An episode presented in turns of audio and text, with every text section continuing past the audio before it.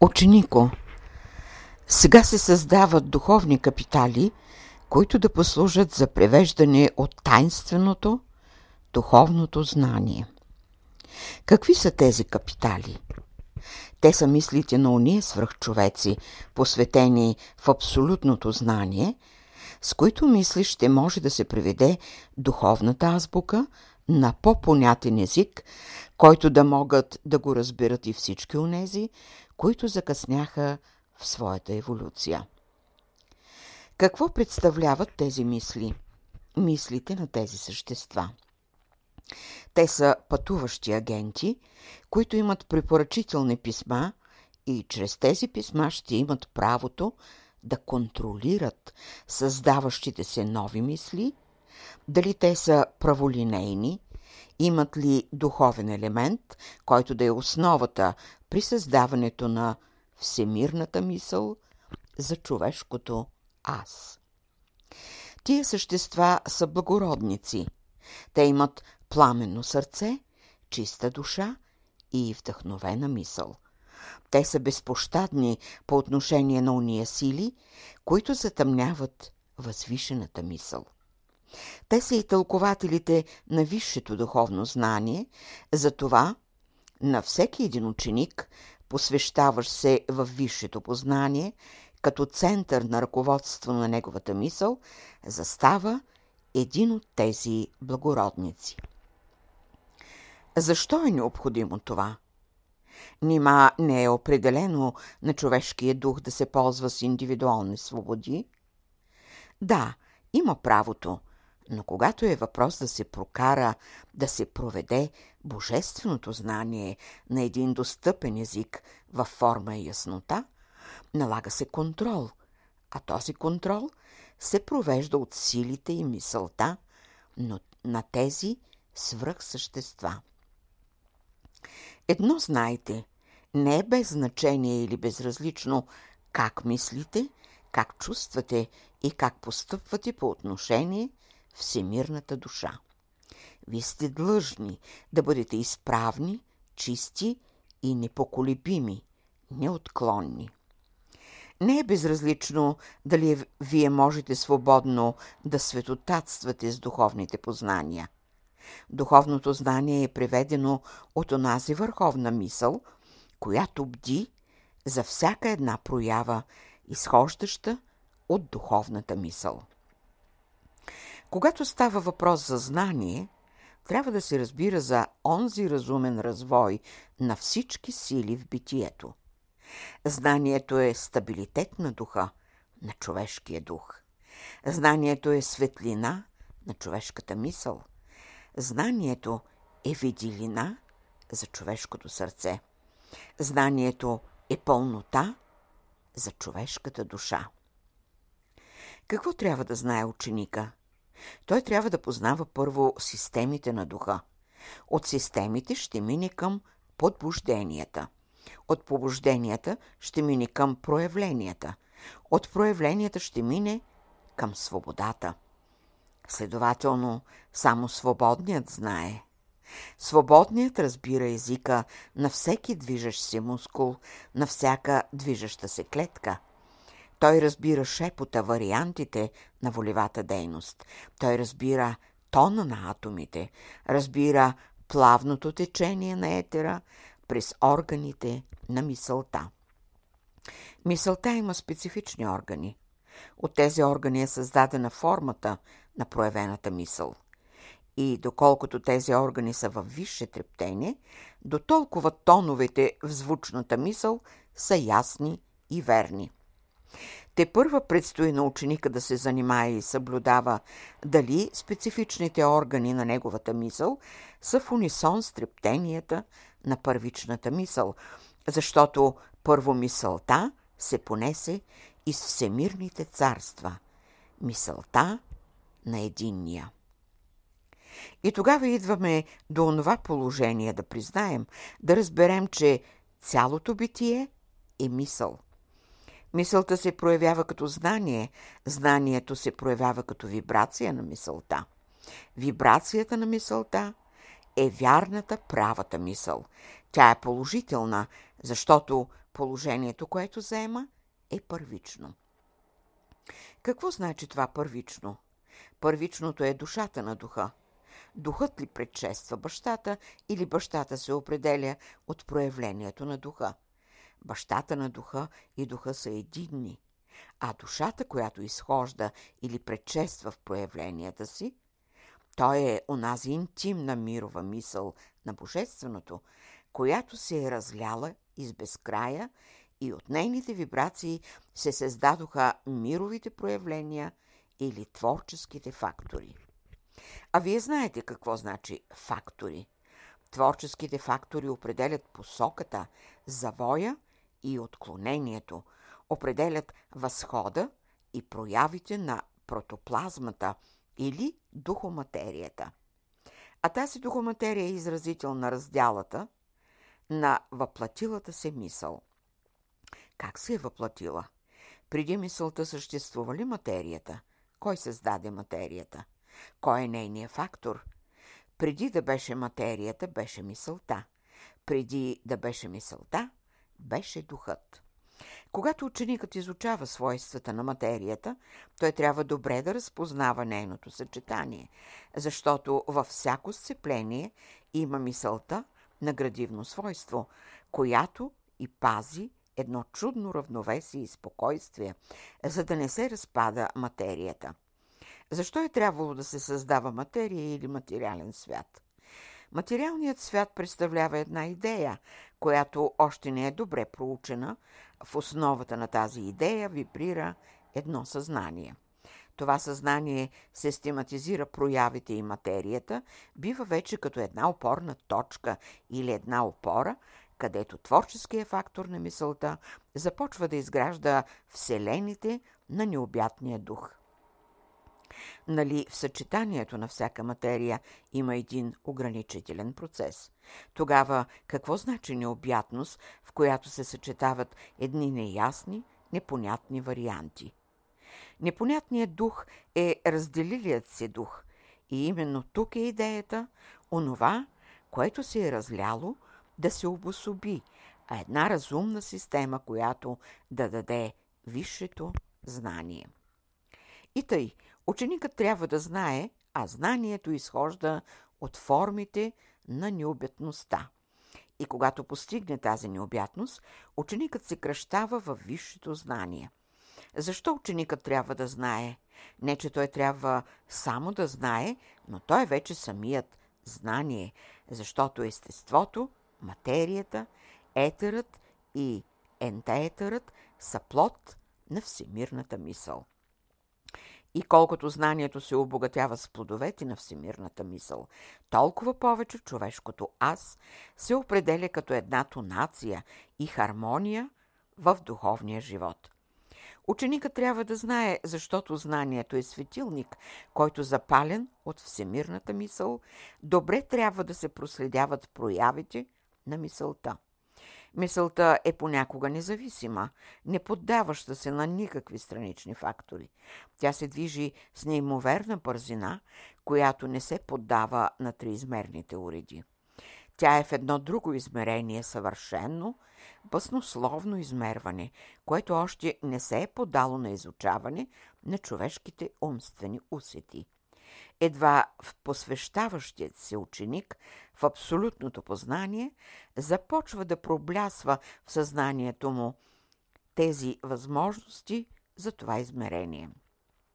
Умът долавя тия процеси на бързо движещ се мисъл. Само посвещаващият се ученик в системите на духа може да долови чрез способностите на тази зараждаща се мисъл в неговия ум онова съвършенно ефирно естество, от което се създава идейния образ за божествената същина, но светилникът, който ще му осветява областите, чрез които ще може да се домогва до възможностите на духовните органи и системата на духа. Ученикът трябва да изпитва силата на духа. И това, което той ще има като опитност, то ще бъде всемирната мисъл.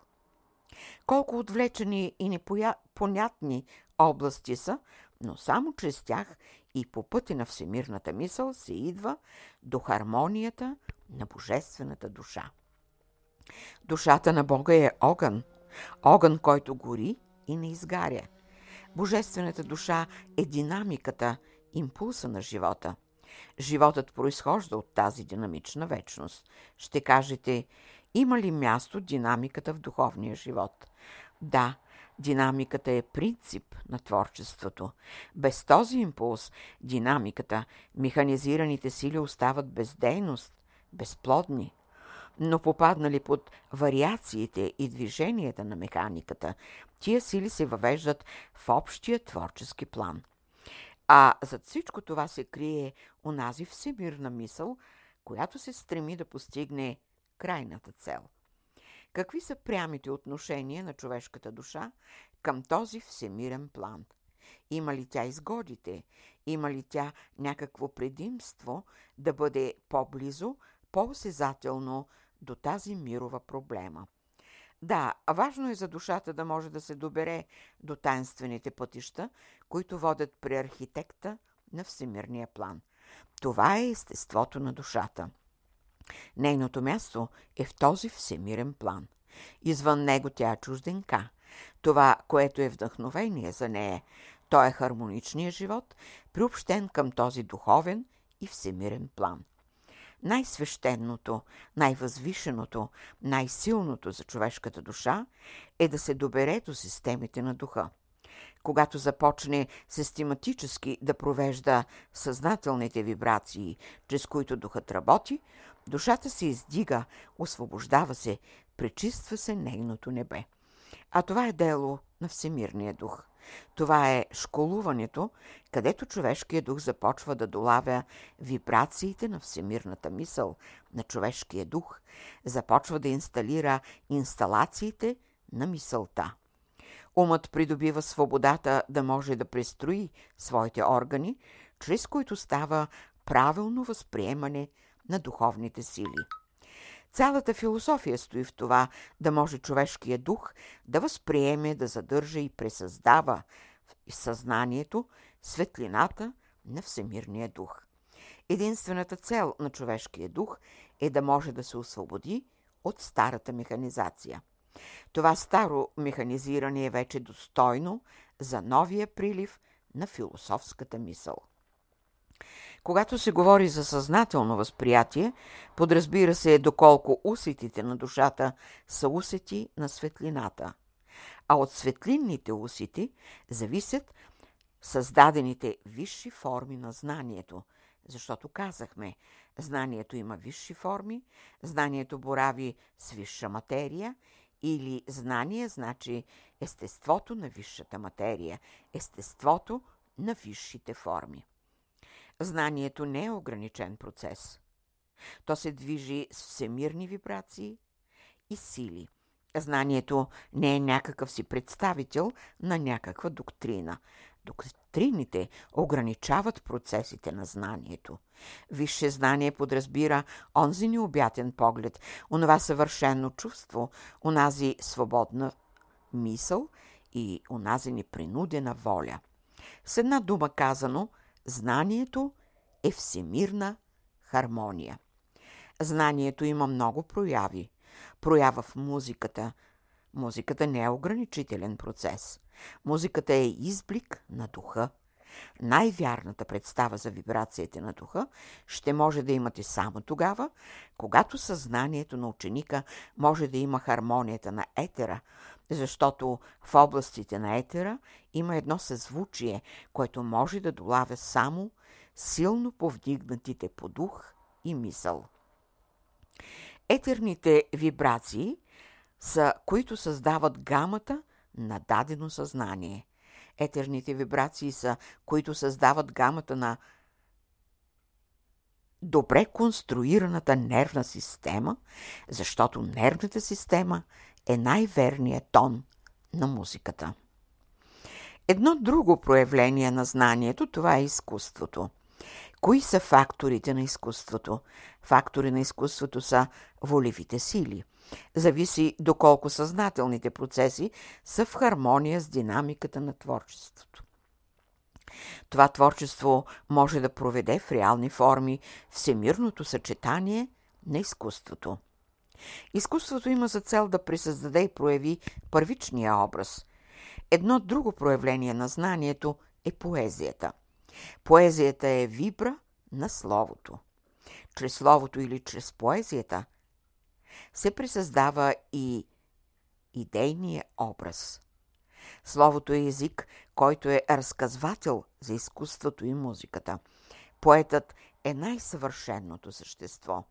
Поетът създава безсмъртните образи на изкуството и музиката. Поетът е най-чутката душа, която може да живее в идейния свят. Царството на поета е идейния свят. Животът на поета е хармоничния свят. Творчеството на поета е безсмъртния свят. Поетът е съчетание на творчеството и музиката. Той представлява воля на творчеството, а душата на музиката. Това са три прояви и системи на знанието. Има още прояви, но тях ще разгледаме в следващите срещи. Започваме с знанието, за да може да се приведат всички тайнствени замисли на духа в тази нова школа. Не се спъвайте от многото отвлечени форми. Едно знайте и искайте да постигнете – да имате в съвършенство системата на духа. Чрез нея ще отключвате всички тайнствени замъци, всички съкровищници и светилища и ще знаете духът на миналите окултни школи. Ще познавате и ценностите им. Ще имате възможност да получавате техните корони, защото короните на екзотеричните школи са украсени с много скъпоценни камъни, нанизани върху короната на школата. И всеки посвещаващ се в екзотеричните школи има за задача да изучават тия скъпоценности. Всички ученици на екзотеричните школи са започнали с изучаването на минералното царство, последователно са минавали към растителното, докато са стигнали до животинското царство и там спряха и създадоха си богове от животински форми и дълго време се покланяха на тези богове. Но днес в школата на духа срутиха се тези форми, срутиха се до основни тези измислени богове. Днес школата на духа създава един виш образ на светлина, образ на необятно пространство, образ на всемирна мисъл, образ на всемирна душа и образ на всемирния дух. Днес ученикът е на завидно място, защото е ученик в мистериите на духа. Няма по-свещено място, по-свещена ограда, по-свещена държава, по-свещена земя и по-свещена слънчева система от тази на духа. 2 януари 1942 година.